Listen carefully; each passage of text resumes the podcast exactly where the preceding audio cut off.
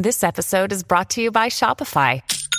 Forget the frustration of picking commerce platforms when you switch your business to Shopify, the global commerce platform that supercharges your selling wherever you sell. With Shopify, you'll harness the same intuitive features, trusted apps, and powerful analytics used by the world's leading brands. Sign up today for your $1 per month trial period at shopify.com slash tech, all lowercase. That's shopify.com slash tech.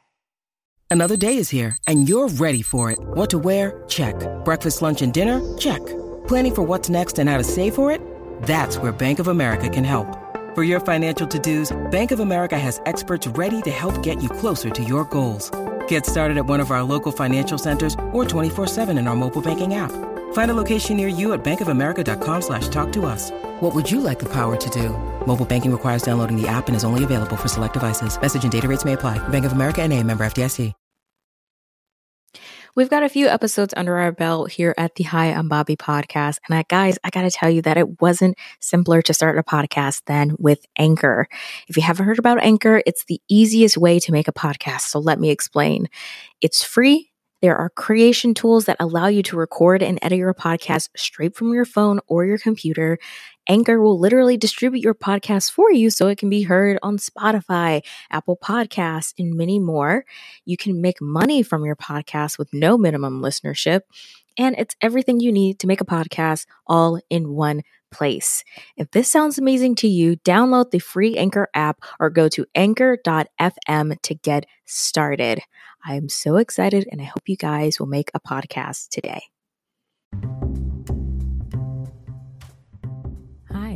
Bobbi, and I'm your friend who knows just a little bit too much about pop culture. Welcome to your weekly meeting of Pop Culture Fanatics Anonymous. This week, we're having a chat about some movies from your childhood that Hollywood would probably never touch today The Hunchback of Notre Dame and The Prince of Egypt.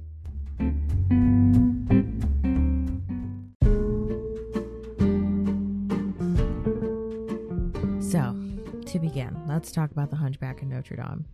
Released in 1996, this is a film that I feel like is brought up quite a bit as like a, oh, I remember that movie and I remember it being very dark when I was a kid. And it still is, I promise you, it still holds up as being very dark. Um, I think in the grand scheme of the Disney Renaissance era of uh, movies, it's that one movie that's like, it's good, do you need to revisit it again? Probably not, but it's it's a doozy, I think. Um, so we're gonna we're gonna get into it. Uh, but the the quick rundown of the story, if you don't remember, it's um, it tries to be a faithful retelling of Victor Hugo's The Hunchback of Notre Dame, but um, I don't know if it always is is quite on par. So this is this is the story. So the story follows the bell ringer Quasimodo who is raised by his abusive judge adoptive father, Claude Frollo. And by the way, the reason why Quasi is orphaned to begin with uh, is because Frollo killed his mother and also wanted to kill him too when he was a baby.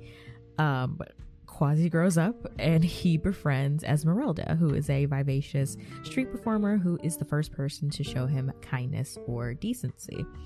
It seems fine until it's revealed that Frollo wants to exterminate Esmeralda and all of her people from Paris, uh, mainly because Frollo has a big old crush on her. He's basically trying to reject the lust that he has for Esmeralda, and he sings a whole song about it, which is campy at best. Uh, meanwhile, Esmeralda meets a soldier named Phoebus, and they fall in love, uh, much to the chagrin of Quasi. Frollo tries to burn Esmeralda at the stake Quasi saved the day. All is well. Kinda. Um, so if in hearing the description of this film, uh, and you're you're wondering, this doesn't sound very Disney-esque, uh, you will be correct, it doesn't. And that kind of leads into why one of the biggest issues with the film is its tone. It's definitely got some tone problems. Um, I would like to remind the class that the literal tagline of this movie, mind you, again, this movie does have themes of genocide in it. Um, the literal tagline for the movie is join the party. So, you know, not great. I don't know. I don't really want to join that specific party, I would say. Um, but I think this kind of leads into the fact that Disney just had this massive fear, number one, of the film not getting a G rating.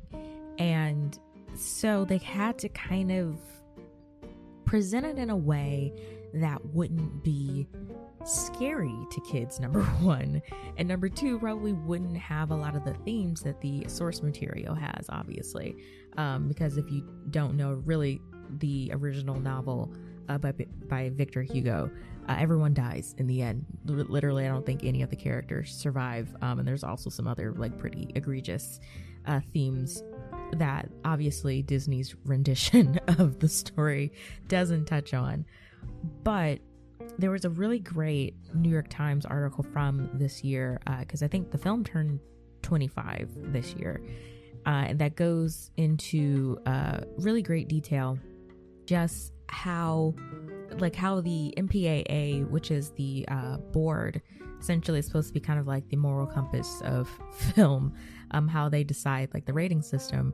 And for this specific movie, they originally wanted to give it a PG rating, um, but Disney, obviously wanting a G rating, as all their other uh, films were, they, uh, the MPAA, basically gave some, like, I would say pretty loose uh, recommendations to bring the film back down to a G rating. So, for example, some of the filmmakers in the article retell that uh, they thought that Hellfire as a song, and if you've heard it, it is it's a doozy of a song for a kids movie. It's a great song, and we'll get into the music a little bit later.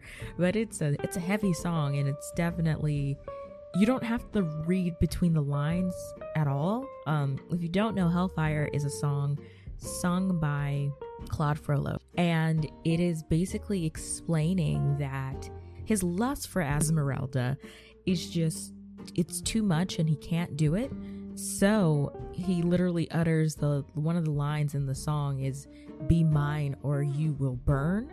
And there are, are moments in the film where he gives Esmeralda the opportunity to be with him, and obviously she doesn't take the deal.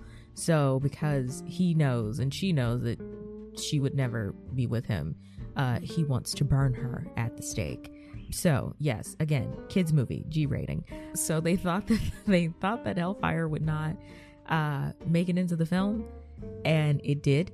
In Hellfire specifically, there is a uh, moment that the MPAA flagged as being too, uh, I guess, too like aggressive. Um, so in the song, they mentioned the word sin, and that was a word that the MPAA flagged as being a bit too much uh, for a G rating.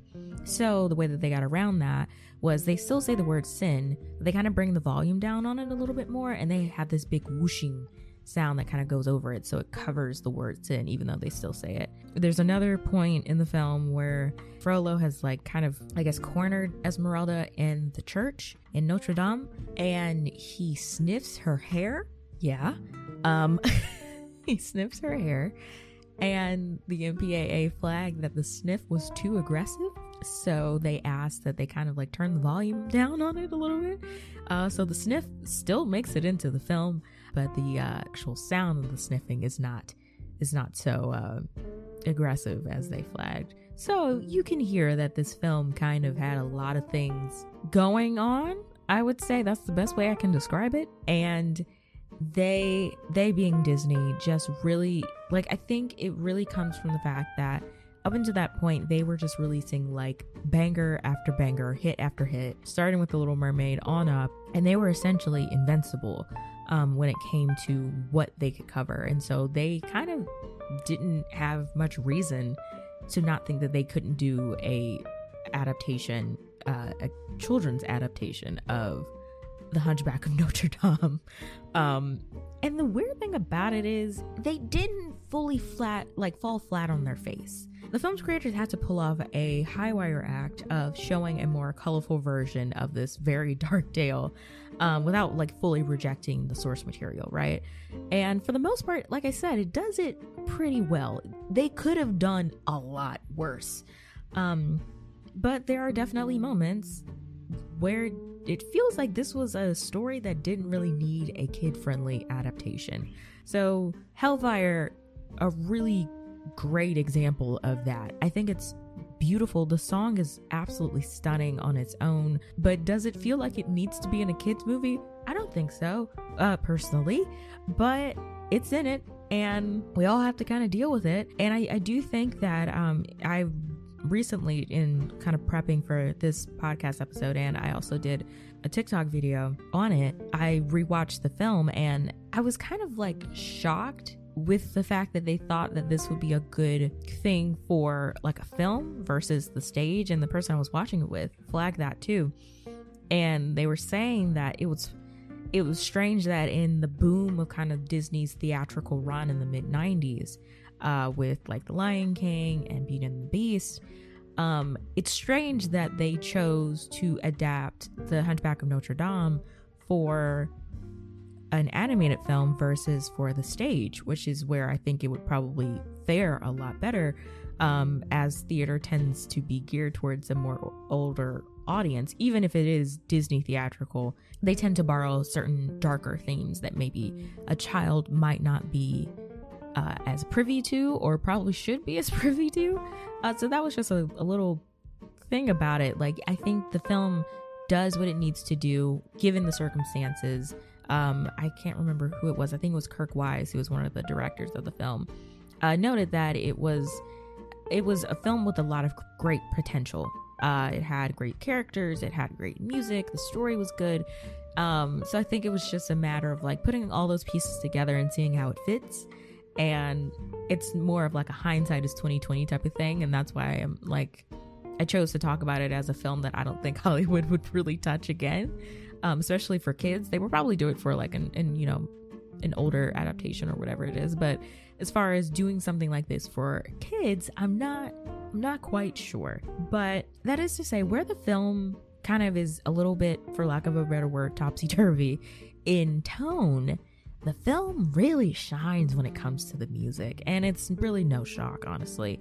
Composer Alan Menken and lyricist Stephen Schwartz uh, were able to perfectly punctuate certain themes and events in song that would not have translated well in dialogue. So Hellfire is a great example of that. Uh, I think the the film's directors and screenwriters had an issue with wanting to bring up this theme of Frollo's lust for Esmeralda, but obviously they couldn't say that outright because that's not really accessible to a child, nor would it be necessarily appropriate, I don't think. So they kind of like left it to Alan Menken and Stephen Schwartz, and they came up with this song that was just this beautiful, sweeping epic of a song to explain this very complicated thing. And I think it, it gets the point across. If nothing else, if you don't know the lyrics, you can hear that song and understand kind of the the vibe that they are trying to to give to you. But not only that, um, the film opens with this masterpiece of a like gothic song that has these like heavy like organs and church bells and, and everything in the bells of Notre Dame. And that is the song that leads us into the film and gives us a lot of the uh, background and backstory that we have for Quasimodo, uh, basically explaining who he is, his relationship to Frollo, and that is uh it kind of sets up the whole film has this theme of the like who is the monster and who is the man and that is set up within this song what they're trying to suggest is that the monster and the man, we think Quasi is the monster, and we may think Frollo is the man, but it's really the other way around. The monster is Frollo, and the man is, is Quasimodo so the, the, songs help to kind of anchor the film a little bit more. So we have the Bells of Notre Dame, then we get like really fun songs like Topsy Turvy that uh, I think is what the film kind of centered itself on as far as the marketing goes. One of the most beautiful, I think, Disney songs ever made and written and performed in God Help the Outcast and then it just keeps going like with out there which has gotten kind of a weird revival in the past couple of years i would say with its inclusion in uh Walt Disney World's nighttime spectacular, I guess former nighttime spectacular, Happily Ever After. Um, I think a lot of people are rediscovering Out There as a song and really enjoying it. Of course, it's Alan Menken, so he could truly do no wrong when it comes to to music of Disney films, but he really kind of gives it this like dark underbelly of a score that just resonates and booms throughout the entire course of the film. That is this movie saving grace is the music. Um, it's still kind of heralded as like one of the best soundtracks, especially of the Renaissance era, um, just because of how good it is. Like beyond the story and beyond the film itself, just take the songs as is and they're phenomenal. This leads us into why this film doesn't necessarily, I wouldn't say it doesn't work. I think it's just it's a little bit more divisive than the film that we're going to talk about a little bit later in The Prince of Egypt. Um, it's a really a matter of Disney biting off a lot more than they can chew uh, in that moment, and they kind of had to piecemeal it along the way, and it ended up turning out fine, I would say. But it definitely just feels like Disney was truly invincible at the time, and they knew that, and we knew that, and we kind of were going to take what they had, you know, as is. But in looking back on it as a film, I appreciate the film a lot more as an adult than I did as a kid. Uh, because I think as a kid it kind of scared me more than anything. Um, but now as an adult, I think I can I can see the value in what they were trying to do. But it really is a matter of like we we didn't necessarily need a kid friendly version of this very dark um, tale it worked out in the end. As, as best as it was going to be, that's what it is.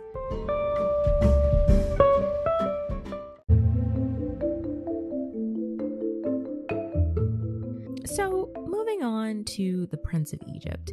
The Prince of Egypt was released two years after The Hunchback of Notre Dame in 1998, and it was DreamWorks, it was technically their first uh, film, but if you know the kind of kerfuffle that happened with DreamWorks and Pixar as far as Antz and A Bug's Life goes, you'd know that they kind of pushed up uh, Antz so that it could uh, be released before A Bug's Life. And I think you can kind of see the effort that was put in into The Prince of Egypt versus Antz, which in theory probably would have been worked on around the same time.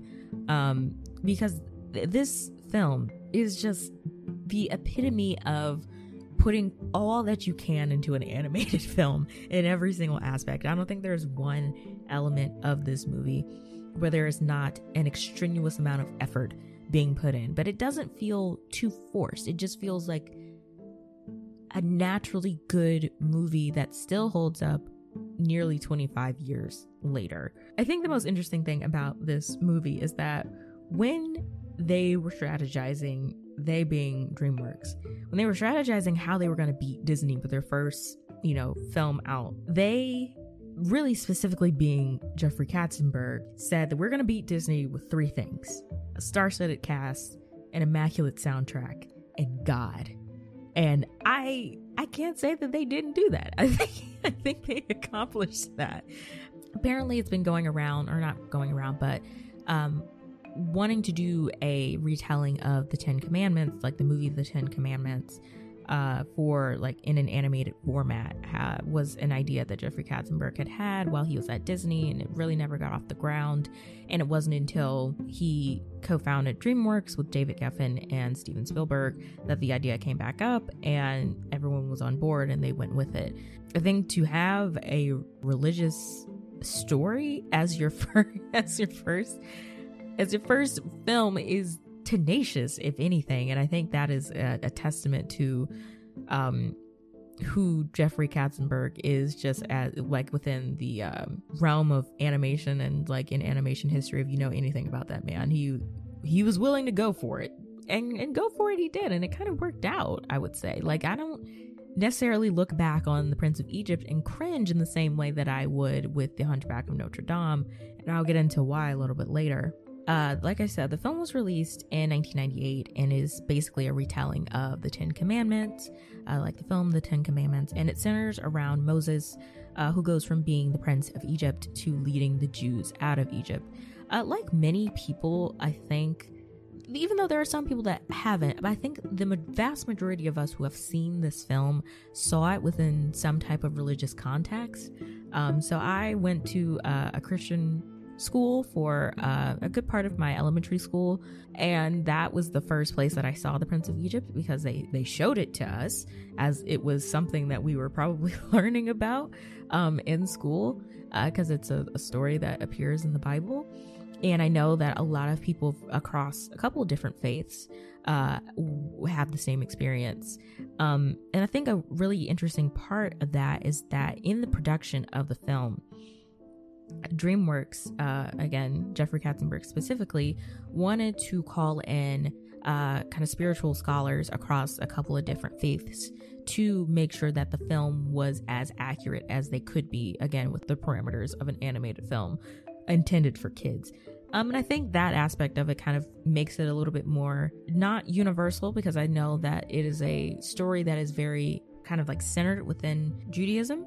But I think it kind of expands it as it's a story that a lot of people across a couple of different faiths are familiar with. An interesting little anecdote on top of the production of it. It was a, a behemoth of a an effort as far as getting this film off of the ground and getting it going. Um, not necessarily that they were hard pressed to find people to work on it, but it was just a massive effort in that it was a lot of people working on this film at one time. Um, I think there were like, I think it was like 350 plus animators across 34 countries working on this film at one time. And you can see that because the animation on it is still to this day spectacular. And I think it's an even stronger feat because it's 2D animated. It's not uh, completely CG like a lot of current animation is now. I will say that it does kind of include CG, um, which would have been in its infancy in the time of the production of this film. Um, I think it includes it in a way that allows it to remain timeless. There aren't any just completely egregious CGI moments that I think a lot of 90s animated films that in that decided to include CGI uh, have where you look at it and you're like, oh, okay, that doesn't really look very good. But this film doesn't really have that going for it. Um, from top to bottom, it's a pretty phenomenally stunning film. I appreciate that they also allow the animation to tell, or I guess to assist in the storytelling along with the dialogue. So, one really cool thing is that they, the animators purposely gave visual profiles to the different groups that live within the film. So, to the Egyptians, they are much more angular and symmetrical. And also, I made a video about this too, and someone in the comments pointed out that the Egyptians tend to have blue associated with them, and the Hebrews uh, tend to have a more natural and organic visual profile, and they tend to be associated more with red. So, it kind of like shows that delineation not just within the narrative and the dialogue and what you're hearing, they're also visually opposed as well. Um, which I think only adds, you know, to what the film was was trying to accomplish, and I think it does it really well. Again, the music in this film continues to shine just like it did in The Hunchback of Notre Dame, and it really is no surprise because Stephen Schwartz worked on both of these movies. Stephen Schwartz was the lyricist and Hans Zimmer is the composer, and they just nailed the the music and the score and what we're supposed to feel like i've seen a lot of people who are saying i'm not even religious but i listen to this soundtrack and i feel religious i can feel the feelings that i think are supposed to be like associated with religion which i think is really interesting um, because these aren't outrightly religious songs right? But they just have that feeling of being a good balance between melodic and just like beautiful to listen to, but also just bombastic and grand and like I think it really is like a, a, a, great match made in heaven as far as Stephen Schwartz and Hans Zimmer coming together and making this soundtrack that is not really a religious soundtrack, but it kind of is. From Deliver Us to The Plagues to When You Believe, just the film top to bottom is very much similar to The Hunchback of Notre Dame in that the songs are able to communicate the narrative a little bit better than dialogue probably could. Um, I think in the case of The Prince of Egypt, it's less that the film is relying on the music as a crutch and more is adding on to what we're one we're supposed to be feeling based on what the narrative is. I don't know. I just there's not much more that can be said about this film. I think, like I said before, you can feel and the effort and love and attention to detail and care that was put into this film, um, and that's kind of why I think it's been able to stand the test of time. That and just the fact I just want to talk about the the the cast before we we move on. The cast of this film from top to bottom is just full of stars.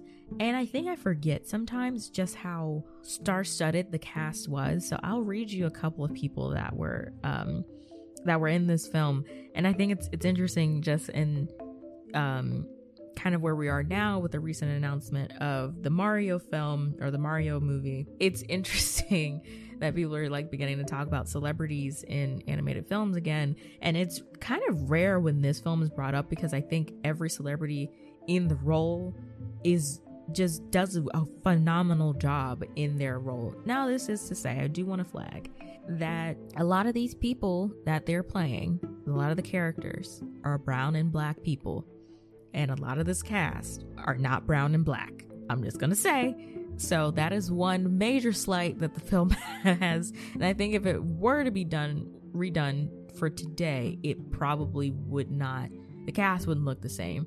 That is to say, so we have Val Kilmer as Moses, and he's also the uncredited voice of God. And I think the assumption, or I think what the film was trying to convey with having Moses, there's a scene where Moses sees God for the first time. It's like the burning bush, I think. Um, and he sees God and he hears God. So the fact that the voice of Moses, Val Kilmer, is also the voice of God. It's supposed to be like God is within you. God hear you. God is within your mind you're you're hearing him so god could sound like anyone because it's within you which i think is a really interesting kind of like story element that they were trying to convey. So we have ralph fiennes michelle pfeiffer sandra bullock Jeff Goldblum, Danny Glover, Patrick Stewart, Helen Mirren, Steve Martin, and Martin Short. That's an ensemble cast if I've ever seen one. My goodness, the, the, the cast is stacked. It's absolutely stacked. I think this film holds up a little bit more than The Hunchback of Notre Dame, only because it's a film and a story that a lot of people are really familiar with. And, lot, and because I mentioned that a lot of people like saw this film when they were younger and was probably already within a religious context, I think the story is a lot more familiar to a lot more people. So it doesn't feel as weird or foreign as it may be learning about the Hunchback of Notre Dame for the first time when you're like five via an animated film. Uh, that and I think the source material, you know, the source material being, being a religious story, uh, you kind of have to use a, a little bit more of a gentle touch with it um, because it is so precious to so many people. And I think they definitely did that again with like calling in spiritual scholars across a couple of different faiths. Um, they were able to kind of handle the story with a lot of care, and I think that's why it's it's held up a little bit more um, than the Hunchback of Notre Dame. But they're still in the same vein of like very serious kids films, um, and I think it, it, it accomplishes what it was trying to do a little bit better than than Hunchback did, but they're they're about even keeled, I would say.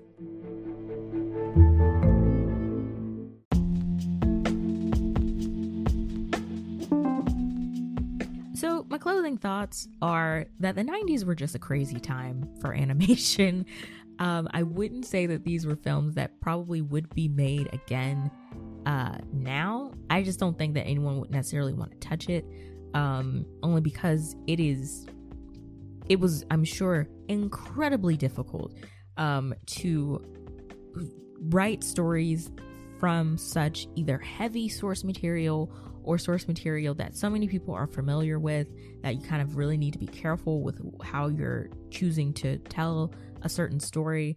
And I don't know. Like it's I I don't know if anyone would necessarily want to do that, especially for a kid audience. And I think it's interesting that both of these films ended up getting screen to stage adaptations. They both had um I don't know if they were officially Broadway, but they had uh, theatrical runs uh, within the last I would say probably 10 to 15 years um that did a little bit better than their animated counterparts did because they spoke to an older audience. And I think these are stories that might fare better with an older audience because you can touch on those darker themes a little bit more. I will say with The Prince of Egypt and going back and watching it as a 20 plus year old woman, I was I was shocked to see the things that I that they chose to um to show including the the smiting of the firstborn i think is the name of the scene but it is when ramses his firstborn is is killed. Then literally i think the next scene after that is when you believe. So um it's i can see why it might do a little bit better with an older audience especially on stage where you have a little bit more nuance there. It definitely it's an interesting thing but i i I, think it's very fascinating that both of these did get theatrical runs, only because they're a little bit darker in nature, and I think they probably would have fared better with an initial theatrical run in the 90s. Maybe they would have been appreciated a little bit more, but I think they're appreciated now, if nothing else, for their music. Both of these stories knew that music was going to be what, what carried them through the story, what carried the audience through the story, and they nailed that completely.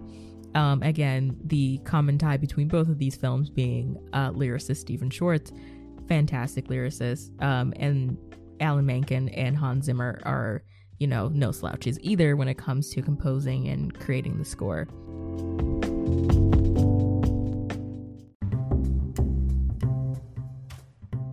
Thank you so, so much for listening to the ramblings of a 22 year old's thoughts on these two 20 plus year old animated movies with uh, heavy religious backgrounds and context. I hope you enjoyed it. And I just want to say, uh, I hope that you didn't miss me too much last week. Last week was a little bit crazy for me, um, but we're back on the horse and uh, we're gonna keep going every Wednesday with a new episode. If you want to know where else to find me on the internet, you can find me at the Afternoon Special on TikTok or Instagram or over on Twitter at Hi I'm Bobbi. And you guys know at the end of each week's episode, I would love to hear from you. In the description of each and every episode, you will have the option to send me a one minute audio message. It could be a hot take it could be a response to what I said, it could be a question. It's really up to you. All I ask, of course, is that you keep it respectful. And if an audio message is really not your thing, you can just shoot me a DM over on Instagram or on Twitter. My DMs are open. We can chat, and I will include your thoughts in the next week's episode. I hope you enjoyed this week's chat and that you'll join me next week for another pop culture deep dive. Later days, friends. Whether you're in a relationship, single, or recently heartbroken, you could be navigating some tough stuff. And it really can be challenging to do this on your own. We all need help when it comes to our relationships, very specifically, our love lives. I'm Jillian, and each week on my podcast, Jillian on Love, I share skills on how to strengthen our relationships how to build a stronger sense of self, and how to heal heartbreak and choose better partners. Learn how to start making change today and search for Jillian on Love wherever you're listening now. Welcome to a journey into the heart of the Texas Renaissance Festival, the nation's largest and rowdiest celebration of medieval fantasy. But what lurks beneath the facade of tights and turkey legs? Well, we dove deep into the empire to uncover a history marred by mystery and misconduct, murders, assaults, and other crimes that tarnish its legacy. This isn't just a fairy tale, it's a cautionary tale of power, fantasy, and the consequences that follow when they all collide. Search for Crime Waves Renaissance Texas on Apple Podcasts, Spotify, or wherever you're listening now.